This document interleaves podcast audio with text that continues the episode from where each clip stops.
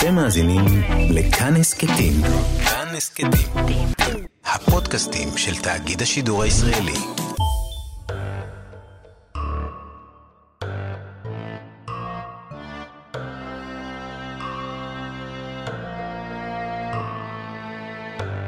מרי מקלרוי מקנזס סיטי, מיזורי, נחטפה מביתה בשנת 1933.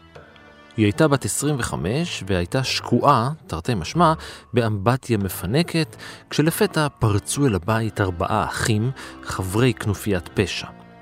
כשהם מחזיקים רובי ציד ועוטים מסכות, הם איימו עליה בנשק והמתינו בסבלנות עד שתתנגב ותתלבש. אז הם הובילו אותה לבית חווה נטוש, שם כבלו אותה בשרשראות אל קיר המרתף. הם לא עשו את זה רק כי היו אנשים רעים, המניעים שלהם היו יותר כלכליים. מקלרוי הייתה בתו של הנרי ג'אדג' מקלרוי, מנהל העיר הראשון. כשהחוטפים סיפרו למרי כי הם מתכוונים לדרוש תמורת השחרור של ה-60 אלף דולר, היא צחקה להם בפנים. אני שווה הרבה יותר, היא אמרה. אבל אביה של מרי שילם רק 30 אלף דולר תמורת שחרורה, וב-29 במאי, 29 שעות לאחר שנחטפה, היא שוחררה ללא פגע. החוטפים נעצרו אחרי זמן לא רב, ו-16 אלף דולר מהסכום ששולם הוחזרו. אבל אז קרה משהו מוזר. מקלרוי גילתה בושה ומבוכה בחקירה, וכשדיברה סיפרה שהחוטפים טיפלו בה היטב, ואפילו קיבלה מאחד מהם פרחים לפני ששוחררה. היא הגנה על החוטפים שלה, והסבירה שהם רק אנשי עסקים. גם החטיפה וגם המשפט שלאחר מכן היו אירוע תקשורתי גדול. אחד החוטפים, וולטר מגי, זכה לעונש מוות בתלייה, האדם הראשון שנידון למוות בגין חטיפה בארצות הברית. מרי מקלרוי לא הייתה יכולה להשלים עם העונש הזה. כחודש לפני ההוצאה להורג היא כתבה למושל, גזר דינו של וולטר מגי תלוי עליי בכבדות כמו עליו. באמצעות ענישה של אדם אשם, הקורבן שלו יסבול באותה מידה. בתחינה לחייו של וולטר מגי, אני מתחננת לשקט הנפשי שלי. גזר דינו של מגי הומר למאסר עולם, ומרי המשיכה וביקרה את כל הארבעה בזמן שהם בכלא. אולם מרי מקלרוי סבלה מכמה התמוטטויות עצבים. היא חיה עם אביה, ומותו בשנת 1939 הרס אותה. ב-21 ביוני 1940 התגלתה גופתה בחדר השינה שלה. בגיל 32 היא התאבדה בירייה בראשה. ארבעת החוטפים שלי הם כנראה ארבעת האנשים היחידים עלי אדמות שלא רואים בי טיפשה מוחלטת, היא כתבה במכתב שהשאירה אחריה.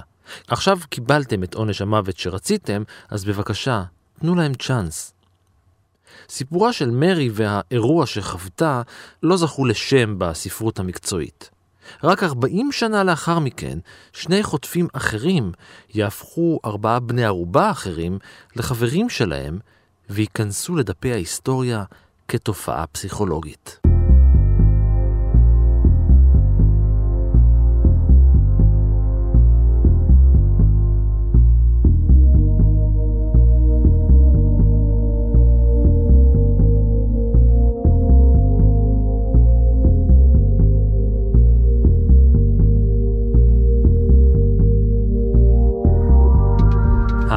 אני אירן מנהר ואתם על מנהר הזמן.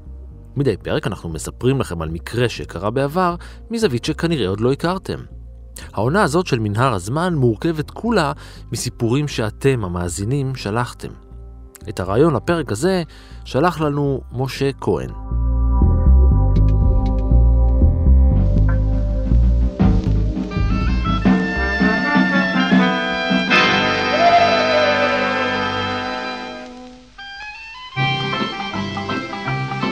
Just där vägen tar vid över prärien några mil strax väster om Cameron יאן אריק אולסון, שהיה ידוע יותר כיאנה, נולד בשנת 1941 וגדל באקבי שבשוודיה, ממש על יד הלסינגבורג.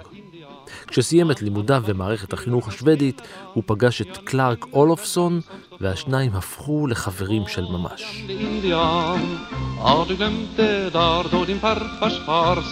עכשיו, יש משהו שאתם צריכים לדעת על אולופסון.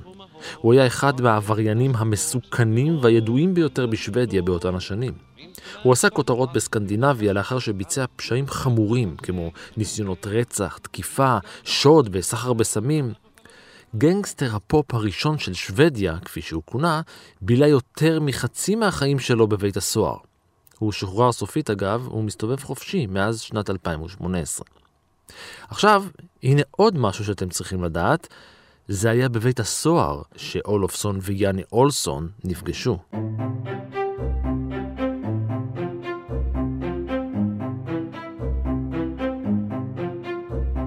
אולסון היה עבריין כבר מגיל 16. הוא שב וביצע עבירות של שוד ומעשי אלימות מאז. כמו שאר החברה השוודית, התקשורת הייתה מוקסמת מאולופסון. בסקר שנערך הוא הוגדר כאחד האנשים החזקים ביותר במדינה. גם יאנה אולסון נשבע בקסמי עברו הפלילי של קלארק אולופסון, בעיקר כשודד בנקים. אפשר בגדול לומר שהוא היה העבריין הכי גדול בתולדות שוודיה. שכידוע, בניגוד לארצות הברית, היא לא בדיוק אה, יצרנית סדרתית של אה, עבריינים נודעים. זהו עמרי לשם, עורך דין פלילי. זה בחור שהגיע מרקע מאוד קשה, רקע משפחתי מאוד בעייתי, של אימא שלמעשה הפסיקה לגדל אותו ואת האחיות שלו בשלב מסוים, ואז הוא התחיל לנדוד ומצא את עצמו אה, שורד ברחובות ועל אוניות ובמקומות ממש סיפור חיים שלא יבייש אף סרט. כמובן, כמו הרבה מקרים אה, דומים שבהם אה, ילד גדל ללא שום אה, תמיכה ונאלץ לשרוד, אז זה מידרדר לפשע ומוצא את מקומו כעבריין צמרת שוודי שבילה משהו כמו מחצית מהחיים שלו בבתי סוהר.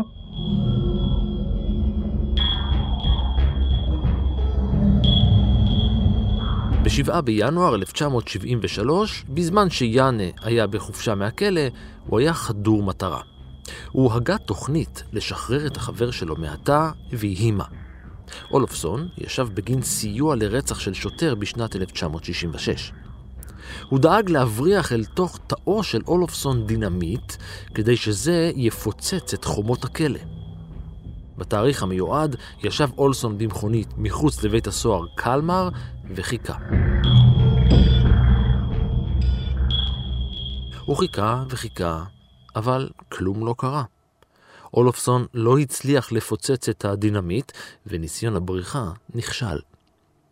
במהלך חודש אוגוסט שוב יצא יאנה אולסון לחופשה. תראה, בסופו של דבר צריך להבין שמצד אחד באמת יש עבריינים שאני לא חושב שיש איזושהי הצדקה להוציא אותם לחופש. שוב, אני לא כזה politically correct בעניין הזה כסנגור, אולי זה פשוט ה... במרכאות החטא שלי שאני מייצג אנשים נורמטיביים, אז ההסתכלות שלי היא לא הסתכלות סנגוריאלית קלאסית. אה, אז באמת יש אנשים שאני תוהה מדוע מעניקים להם חופשות, ובמיוחד כשהם לא מפוקחים בזמן הזה.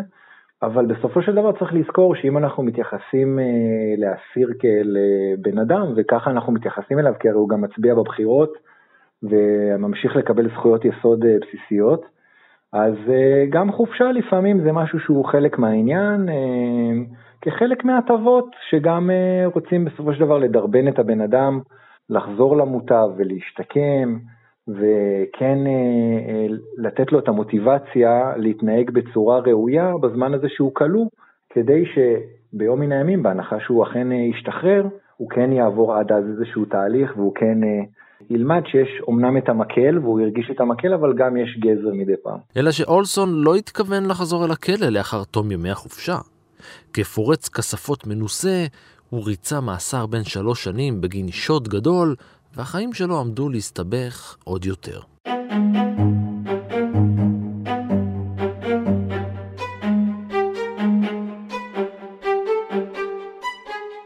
ב-23 באוגוסט נכנס אולסון לקרדיט בנקן בכיכר נורמלמסטרוג היוקרתית שבסטוקהולם.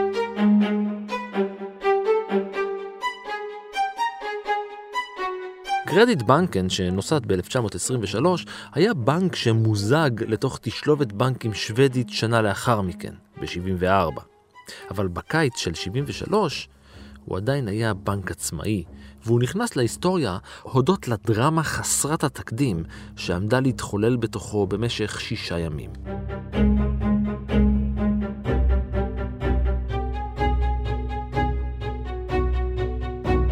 גם באותו היום בו צעד פנימה אולסון, הוא היה חדור מטרה. גם הפעם זו הייתה אותה המטרה בדיוק. הוא היה נחוש לשחרר את חברו לכלא אולופסון. תשאלו מה הקשר לבנק? מיד לאחר שהוא נכנס פנימה, מתחת לז'קט שהוא נשא על זרועו, שלף אולופסון תת מקלע טעון, ירה לעבר התקרה, וכשהוא מחכה מבטא אמריקאי, הוא צעק באנגלית, המסיבה התחילה.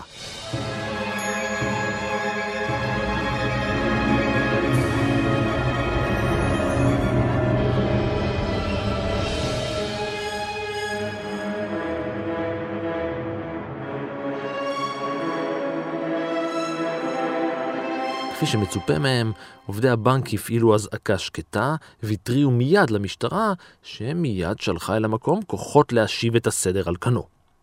מיד כשהגיעו השוטרים, באופן טבעי, הם צעדו אל תוך הבנק, אולם אולסון לא התכוון לוותר בכזאת קלות, ולכן הוא ירה אל עבר השוטרים. הקצין אינגמר וורפפלט נפצע באחת מידיו, והשוטר השני הונחה באיומי נשק להתיישב על כיסא ולפצוח בשירה. למה? ככה. ואז לקח אולסון ארבעה בני אדם שהיו במקום והפך אותם לבני ערובה. שלוש אנשים, קריסטין אנמרק, בריג'יטה לונדבלד ואליזבת אולדגרן, והגבר היחיד, סוון ספסטרום. הוא הכניס אותם לכספת הקטנה ודרש שיביאו אליו את הרוצח, קלארק אולופסון. וגם שלושה מיליון קורונות שוודיות, ושני אקדחים, ואפודים, ותחמושת, וקסדות, ומכוניות, ותוך שעות עצרה מול הבנק מכונית פורד מוסטנג כחולה, מיכל הדלק שלה מלא עד הסוף, ומתוכה יצא אולופסון והצטרף אל חברו בתוך הבנק. לא היו ערוכים לסיטואציה מהסוג הזה. בכללי, אה, אי אפשר לומר ששוודיה היא מדינה שמנוסה במלחמה בטרור או בפשיעה חמורה. עד היום, ואני מניח שהם קיוו שאיכשהו הם ירוויחו זמן ויוכלו אה, לסגל אה, איזושהי תוכנית פעולה בינתיים. כמו שאנחנו יודעים גם, זה לא בדיוק הסתיים באותו אירוע, זאת אומרת, לכאורה נכנעו לדרישותיו, אבל בפועל לא שמה תם העניין. אז הרבה פעמים יש אה, לכאורה כניעה לדרישות, כי באמת ברוב הפעמים, עצם זה שהצלחת ללכוד בני ערובה, זה מצביע על אה, אלמנט ההפתעה שאפיין את האירוע. וכן, תראה, לפעמים גם אה, המחיר הוא מחיר שמוכנים לשלם אותו בתמורה לשחרור. בדרך כלל זה לא מסתיים בכזו פשטות, אבל uh, על פניו כן, זה חלק מטקטיקה שהיא לא אחת uh, פוגשת אותנו באירועים דומים. למרות שענתה לבקשה שלו, המשטרה סירבה לדרישה שלו לעזוב עם בני הערובה כדי להבטיח לעצמו מעבר בטוח. וכך נותרו אולסון ואולופסון בתוך הבנק עם בני הערובה. וכמו המשטרה, גם התקשורת הגיעה כדי לסקר את האירוע. הדרמה המתגלגלת שודרה בשידור חי וישיר אל כל בית ברחבי שוודיה. זה היה הפשע הראשון בשוודיה שתועד ושודר בטלוויזיה. This is the bank in Stockholm where the uh, robber has barricaded himself. He is equipped with a machine gun and he has several people as ransom in there. He has already shot one policeman in the hand while the policeman tried to overtake him and the other ones had to escape and מטה המשטרה השוודית הוצף בפניות של אזרחים טובים שהציעו שלל הצעות שונות ומשונות כיצד יש להתמודד עם הסיטואציה. מהצפה של הבנק בנחילי דבורים כדי לאלץ את השודדים להיכנע, ועד נגינה של מוזיקה נוצרית של צבא הישע.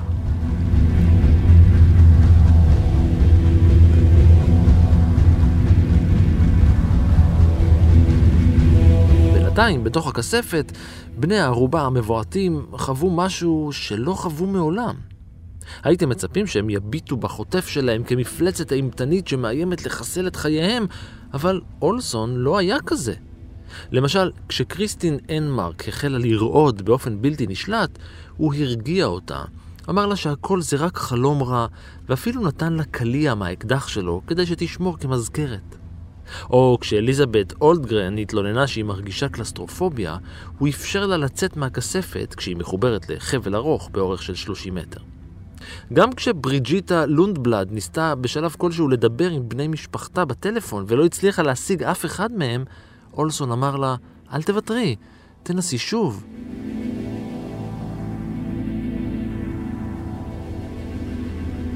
אולסון התנהג באדיבות. כשראינו שהוא מתייחס אלינו טוב, אמר סוון ספסטרון, התייחסנו אליו כמו אל מושיע. I heard she sang a good song. I heard she had a style. אולופסון התהלך בכספת כשהוא מזמזם שיר. Killing Me Softly של רוברטה פלאק.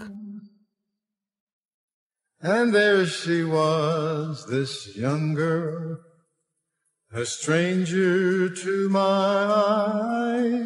מפחיד? תלוי את מי שואלים. Singing my life with her words. Killing me softly with her song, killing me softly with her song, telling my whole life with her words, killing me softly with her song.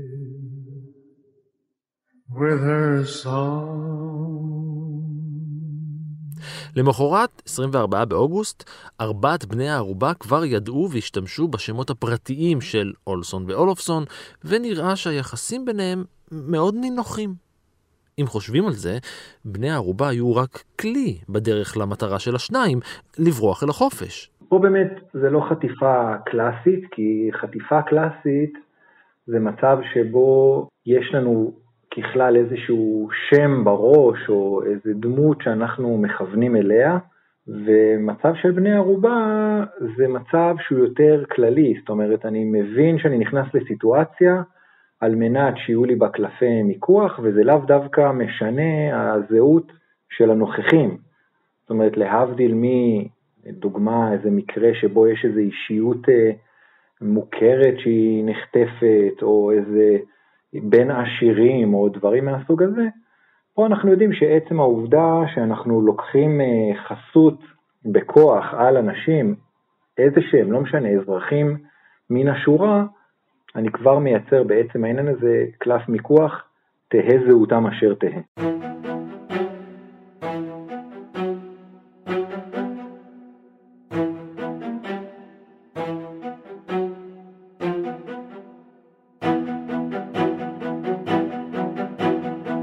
בשלב מסוים במהלך היום השני, הגיעו החוטפים והמשטרה להסכמה שמפקד המשטרה יורשה להיכנס על מנת לבחון את מצב החטופים.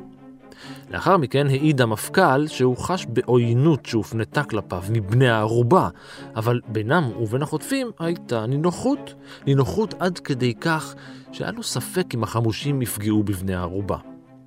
בת הערובה אנמרק אמרה שהיא מרגישה בטוחה עם אולסון ואולפסון, אבל שהיא חוששת שהמשטרה עשויה להסלים את המצב באלימות.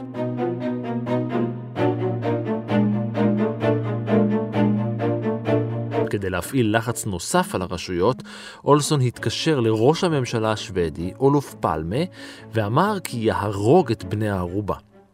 כדי להוכיח שהוא לא מתלוצץ, הוא גיבה את איומו בכך שתפס אחד מהם והחל לחנוק אותו עד שהוא צרח. ברגע הישמע הצרחה, ניתק אולסון את הטלפון.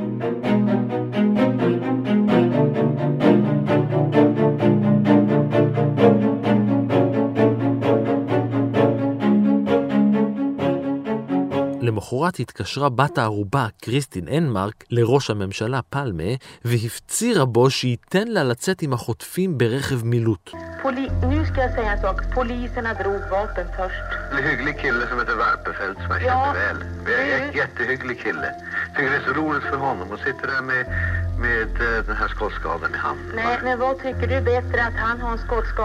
Eh? אני סומכת על קלארק והשודד לחלוטין, היא אמרה לו.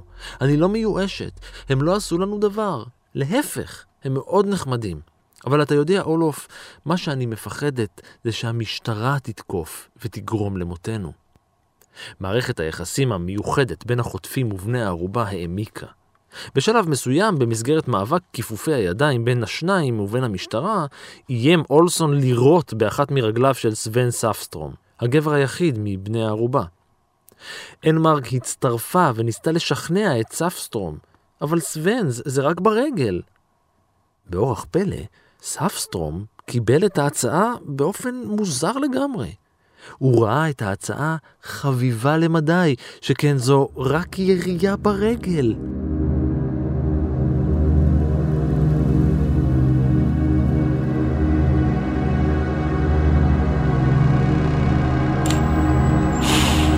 ב-26 באוגוסט, שלושה ימים אחרי תחילת האירוע, השלימה המשטרה קידוח של חור מהדירה שמעל הבנק, והצליחה להציץ אל מה שהתרחש בתוך הכספת.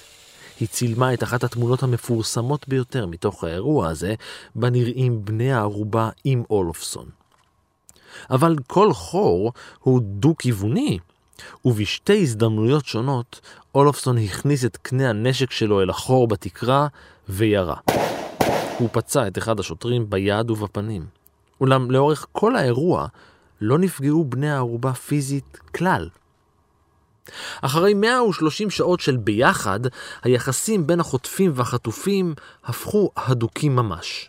חרף איומיו של אולסון כי יהרוג את בני הערובה אם ינסו לחלץ אותם, בלילה של 28 באוגוסט החלה המשטרה להזרים אל הכספת גז מדמיע.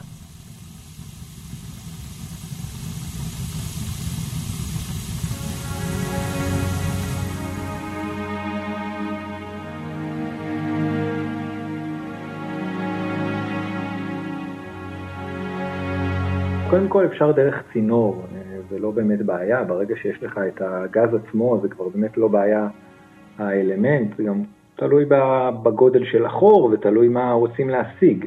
האמת שאני חושב שלמרות שאני מודה שלא שמעתי על מקרה נוסף שבו השתמשו בגז מדמיע בסיטואציה מהסוג הזה, אני מודה שדווקא זה רעיון טוב, כי מצד אחד זה באמת מנטרל, אבל מצד שני זה לא קטלני.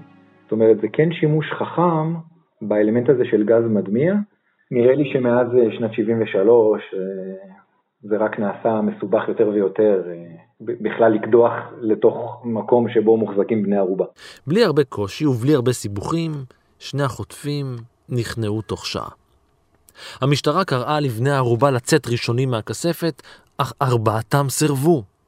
לא הם קראו לשוטרים כשהם מגנים על החוטפים שלהם עד הרגע האחרון. יאנה וקלארק יוצאים ראשונים, אחרת אתם תראו בהם. לפני שיצאו שני הפושעים, בפתח הכספת נפרדו השישה זה מזה בחיבוקים, נשיקות ולחיצות ידיים.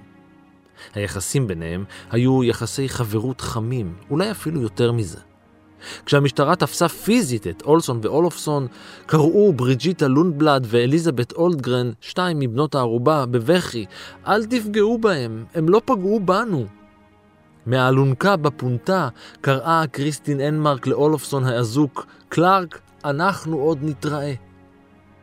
אף אחד מהשישה לא נפגע באירוע. Och. Han leds eh, i handklovar med fäst vid två. Eh, på torget här så ropar man.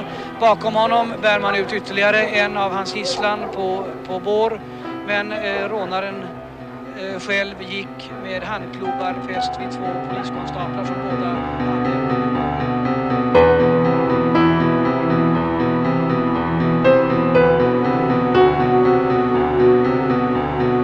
היחס המפתיע של החטופים לחוטפים שלהם, העובדה כי לא כעסו עליהם, לא שנאו אותם, אלא להפך, הם הפכו לחברים שלהם, העובדה הזאת בלבלה את המשטרה, היא הביכה את הציבור, ובאופן כללי היא העלתה הרבה מאוד שאלות. אנמרק נחקרה במשטרה בחשד ששיתפה פעולה ותכננה את השוד יחד עם הפושעים.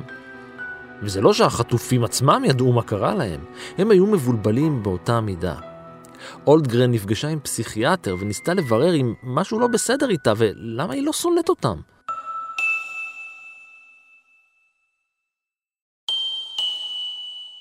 פסיכיאטרים השוו את ההתנהגות של בני הערובה להלם קרב של חיילים. מבחינה רגשית, בני הערובה לא הרגישו שהם חייבים למשטרה משהו על כך שהצילה אותם, אלא הרגישו שהם חייבים לחוטפים שלהם משהו, כיוון שהם לא הרגו אותם. גם אולסון וגם אולופסון הואשמו, הורשעו ונידונו לתקופות מאסר ארוכות בגין השוד. עם זאת, אולופסון טען שהוא לא עזר לאולסון, אלא רק ניסה להציל את בני הערובה על ידי הרגעת המצב. וכך בית המשפט לערעורים ביטל את הרשעתו של אולופסון. בהמשך גם נפגש כמה וכמה פעמים עם בת הערובה אנמרק, והמשפחות שלהם אפילו הפכו למיודדות. אולסון נשפט לעשר שנות מאסר ושוחרר בתחילת שנות ה-80. הוא קיבל מכתבי הערצה רבים מנשים שמצאו אותו מושך, הוא התארס ובשנת 1996 עבר לתאילנד למשך 15 שנה עם אשתו ובנו, שם ניהלו סופרמרקט. במשך עוד עשור הוא היה במנוסה משלטונות שוודיה בגין עבירות כלכליות, לכאורה.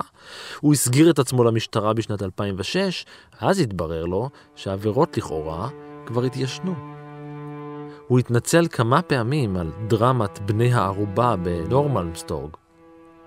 גם לאחר שאולופסון ואולסון חזרו לתאי המעצר, החטופים הגיעו לבקר אותם מפעם לפעם בכלא.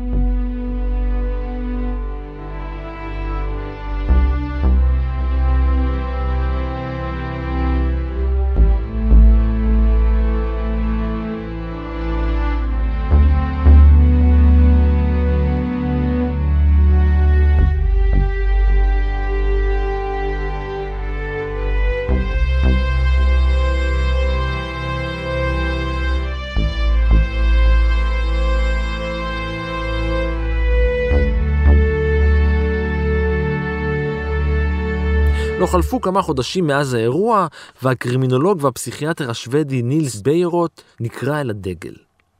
משטרת סטוקהולם ביקשה ממנו לנסות ולעזור להבין מה לכל הרוחות קרה פה. למה בני הערובה הגיבו כפי שהגיבו? כיוון שהקונספט של שטיפת מוח לא היה דבר חדש, ביירוט תיאר את תגובת בני הערובה כתוצאה של שטיפת מוח מצד החוטפים. שטיפת מוח זה מושג שהוא יותר סלנג מאשר אה, מושג מדעי, כי בסופו של דבר בכל תרבות תופסים את זה אחרת, מה זה בעצם שטיפת מוח, וזה גם, כמו שברור לנו, זה מטאפורה, אף אחד לא שוטף את המוח. מדובר על uh, מצב שבו מטבע הדברים יש לנו את האנשים שהם בעמדה מוחלשת מאוד, ונתונים לחסדיהם uh, של החוטפים באופן מלא. ומטבע הדברים, uh, כל פעולה פסיכולוגית שנעשית בסיטואציה הזאת משפיעה בצורה ממשית על הנחטפים, בין אם הם אה, מעוניינים בכך ובין אם לא. אה, והתוצר זה מה שבין היתר אנחנו מכנים כשטיפת מוח. אגב, שטיפת מוח יכולה להיעשות בהרבה דרכים אחרות, אה, לאו דווקא בסיטואציה של חטיפה, אבל בהחלט ברוב המקרים שבהם יש שטיפת מוח, אז בהחלט יש את הגורם החזק יותר, הדומיננטי, ואת הגורם ש... אה, אפילו לא במודע, נשלט ומקבל איזושהי מרות עליו, ולאט לאט לתוך הראש שלו מוכנסים עוד ועוד מסרים, ונבנית אצלו איזושהי תמונה שלפני כן לא הייתה קיימת. ביירוט קטלג את מה שקרה לבני הערובה כסינדרום, תסמונת פסיכולוגית תחת שטיפת מוח, והוא קרא לה תסמונת נורמלמסטורג, על שם המקום בסטוקהולם בו נצפתה התופעה לראשונה, בשידור חי, על ידי כל שוודיה. כדי לסייע בניהול מצבי בני ערובה, הפסיכיאטר פרנק אוכברג הניו יורקי כינה את התופעה המוזרה תסמונת סטוקהולם, כך היא נקראת עד היום.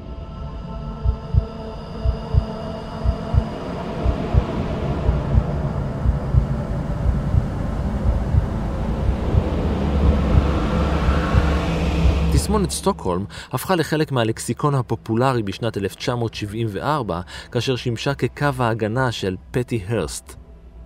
הרסט, נכדתו של המוציא לאור ויליאם רנדולף הרסט ויורשת אימפריית העיתונות שלו, נחטפה באותה השנה והוחזקה כבת ערובה על ידי ארגון פשע אמריקאי בשם צבא השחרור הסימביונזי. היא הזדהתה איתם, יצאה נגד משפחתה וסייעה לארגון הפשע בכמה מעשי שוד של בנקים בסן פרנסיסקו. לאחר שנעצרה בשנת 75, השתמשו עורכי דינה בטענה כי היא הייתה נתונה להשפעתה של תסמונת סטוקהולם, אבל זה לא ממש עזר.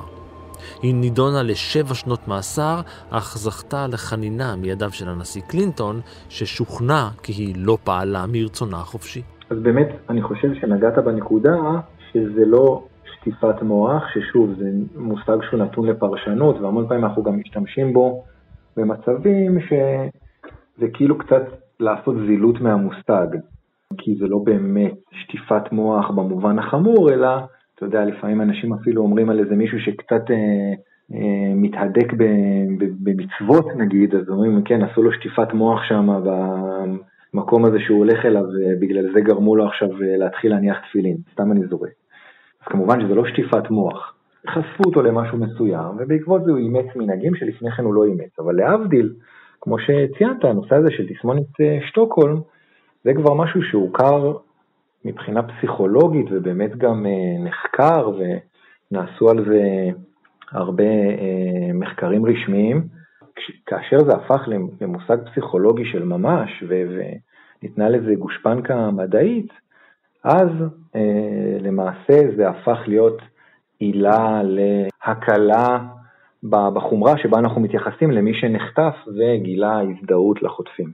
כמה שזה מצב, נאמר, מורכב מבחינה פסיכולוגית, זאת אומרת, הסיטואציה היא סיטואציה באמת של איזושהי השתלטות על התודעה של הבן אדם, בפועל, מבחינת הפרשנות של זה, זה, זה מאוד פשוט להבין את זה ברגע שבן אדם נחטף או מוחזק כבן ערובה.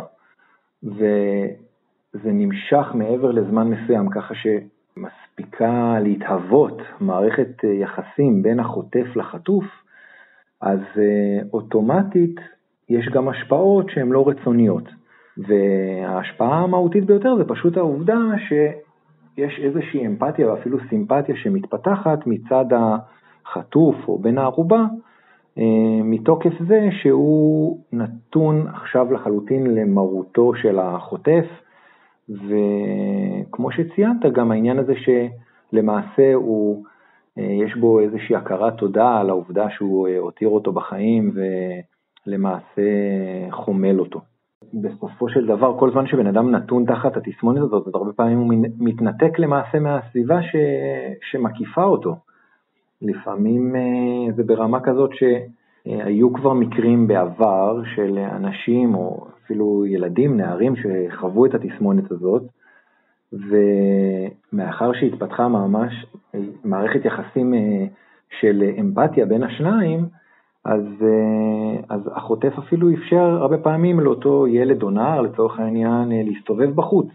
וה, והילד או הנער היו מודעים לעובדה שהם מחפשים אותם, זאת אומרת הם ראו שלטים עם תמונות שלהם, וזה לא גרם להם להכריז על עצמם כמי שנמצאים במצוקה או כמי שנחטפו או כמי שצריכים איזושהי עזרה מהסביבה, אלא חיו את חייהם באיזושהי מין בועה וחזרו למרותו של החוטף. אגב, מצב דומה אבל הפוך לתסמונת סטוקהולם נקרא תסמונת לימה, בה החוטפים מפתחים הזדהות עם בני הערובה. תסמונת לימה היא הרבה יותר מאוחרת, היא עדיין לא זכתה לכל כך הרבה מחקרים וניסויים כמו תסמונת שטוקהולם, למעשה היא נגזרת של תסמונת שטוקהולם, זה, זה בדיוק המקרה ההפוך. שגם פה, אה, כמובן שדיברנו על זה שבן אדם הוא רק בן אדם, ובדיוק כמו שחטוף יכול להזדהות עם חוטף, כך גם חוטף יכול להזדהות עם חטוף.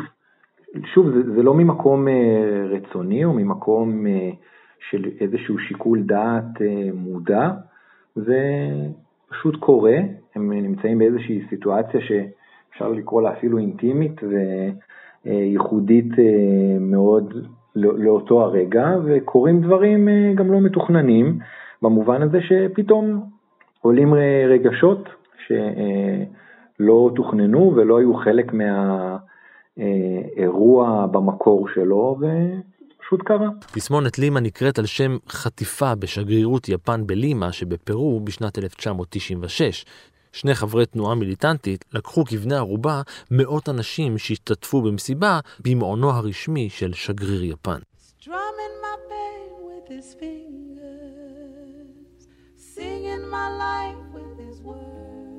במהלך שנת 2021 תעלה בנטפליקס סדרה בת שישה פרקים על השוד והחטיפה של אולסון במהלך שנת 73. זה קרה בשוודיה, שוודיה היא לא מדינה שמעצבת פה איזושהי תודעה, למעט, אה, אתה יודע, איזה שהן הבלחות, אה, אני יודע מה, להקת אבא או דברים כאלה.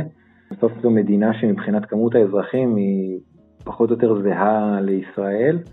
האירוע הזה של בני ערובה הוא אה, היה די באופנה באותה תקופה, זאת אומרת שנות ה-70, אפילו אם ניקח רק את ה... אותנו, את המדינה הקטנה שלנו, בשנות ה-70 היו אה, כמות, באמת הייתה כמות יוצאת דופן של אירועים שבהם היו בני ערובה. אז במאי 72 היה לנו את החטיפה של מטוס סבנה. ובאותה שנה בספטמבר היה את טבח הספורטאים במינכן, שלפני שהיה את הטבח עצמו, הרי הם נלקחו כבני ערובה שם בכפר האולימפי. ואז חזרנו לעניין הזה של החטיפות ושל בני ערובה במאי 74 עם, אה, עם הטבח במעלות שהיה בבית ספר.